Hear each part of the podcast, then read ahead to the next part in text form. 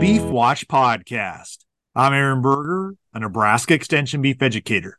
For today's Beef Watch podcast, we're going to discuss an article from the July issue of the Beef Watch newsletter titled What Does Summer Pneumonia Look Like in Calves and What to Do About It? To discuss this topic, I'm joined today by Dr. Halden Clark, who's a veterinarian and also part of the health stewardship group at the Great Plains Veterinary Education Center. Thanks for joining me today. Thank you, Aaron. I'm glad to be here. Dr. Clark, as we get into this time of year, especially as we start to see temperatures really ramp up, and in some cases, dry conditions that have occurred throughout the spring and summer, uh, we can start to see greater incidence of summer pneumonia in calves. Just talk through with us what does this look like, and what are some things producers can do in terms of working with their veterinarian to address this if they see it? Yeah, so typically nursing calf pneumonia, which is kind of a perennial problem, is going to be noticed by producers as a listless, weak calf with no obvious diarrhea, but ears are droopy, seems to lack energy, may lack abdominal fill, meaning he hasn't been eating or drinking very much at all, laying around too much, those kinds of things. If they catch that calf, typically they're going to have a high fever, well over 103, maybe a 104, 105, 106, somewhere in there. So that's usually what a producer will notice somewhere around a fifth of beef operations in our plains states are going to deal with cases of summer pneumonia in their calves in a typical year. Uh, and then maybe somewhere around half of those operations will actually lose a calf to pneumonia while the calves are in the pre weaning phase. So it tends to be a disease that responds well to treatment and uh, working with your veterinarian to get a plan made for what to treat calves that look like that with, should you encounter cases of, of nursing calf pneumonia like this, is really important. And then, in addition to a treatment plan, about uh, 87% of vets recommend uh, pre weaning calf vaccinations to address this nationwide. So, those two things can be addressed by the herd veterinarian, and uh, a plan can be made. Typically, treatment doesn't take uh, the the capture and restraint of the animal is usually a bigger part of the cost of treatment than the drugs themselves. So it's typically not a huge burden economically to purchase the treatment drugs, but the the labor and time to get these calves treated can be even a bigger piece of the puzzle than that. So that's a little bit about the the basics of what this looks like. What are some conditions or circumstances that seem to elevate the risk of getting a summer pneumonia outbreak in calves? Yeah, there have been a couple studies that have looked at a number of different risk factors. One that comes up over and over is if the calves had scours go through, if, if a number of calves were treated for diarrhea in that critical first month of age, which is the danger zone for scours, if a lot of scours occurred during that time frame, then there's a higher likelihood that those calves are going to fight pneumonia as well. And we believe that is an indicator that those calves were faced with a number of things that could lead to higher disease incidents, such as poor quality colostrum intake, environmental stressors, management factors like extended calving seasons and greater commingling, especially of uh, different age cohorts of calves, those kinds of things that lead to greater health risk can impact pneumonia rates as well. If a producer suspects that they may have a calf that had summer pneumonia, what's what's a protocol to get in touch with their veterinarian and try to dig deeper into what might be the issue?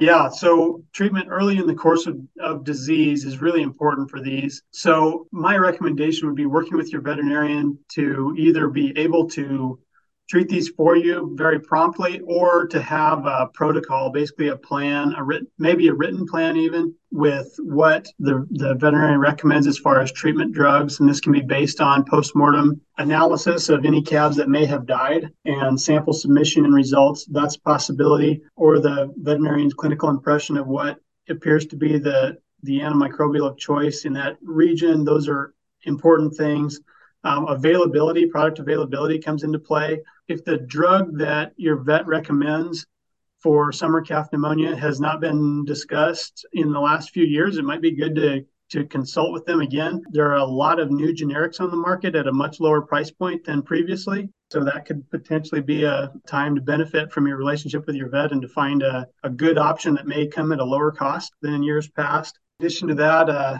some of the old drugs are are no longer going to be over the counter. So oxytetracycline, which is commonly known as LA200 and uh, drugs like that, those and the penicillin class are all going to be by prescription only. So uh, those are also times when having a valid veterinary client patient relationship is going to make the process much smoother and quicker.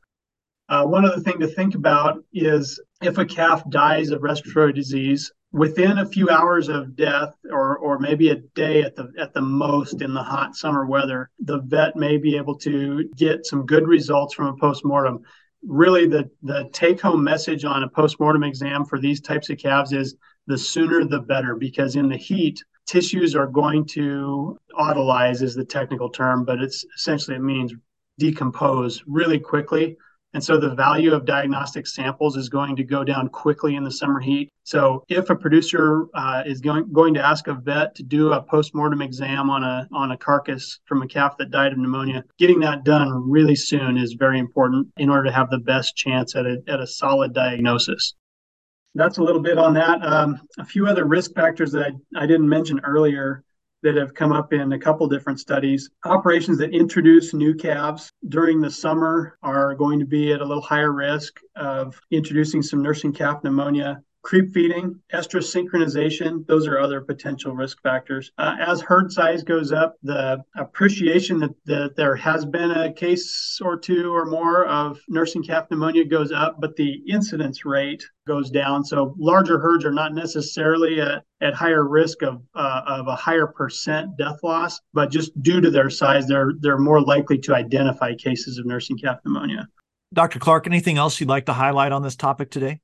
One thing actually one correction to the article that i i need to make is the in the article i talk about a study and i call it a case control study. And actually the study that was done is a cross-sectional survey. That's a maybe a kind of a technical difference but it's important to point out that uh, there is a, a, difference in what those types of studies mean. It's my due diligence as a vet to make sure that I, I describe the work of other veterinarians and researchers correctly and saying that was a survey. So there, that does introduce a few biases. So people that uh, have had a bad experience with nursing calf pneumonia may be either more or less likely to answer a survey request on that topic. So there's some self-selection bias in a survey. So those are just some fine points on the, the type of data that we have on this condition. There's a lot to it, but uh, these surveys largely agree. There's a lot of overlap when both veterinarians and producers give survey answers, and then various surveys come up with some very similar risk factors. So we believe this is pretty solid, solid data, and hopefully some actionable information for beef producers here in Nebraska. Well, thanks again for joining me today. Yeah, my pleasure. Well, for more information on the article that was discussed in today's Beef Watch podcast, you can find the article at the beef.unl.edu website. If you have questions for Dr. Halden Clark, again, you can find them. Uh, they have a website there. They're part of the Great Plains Veterinary Education Center.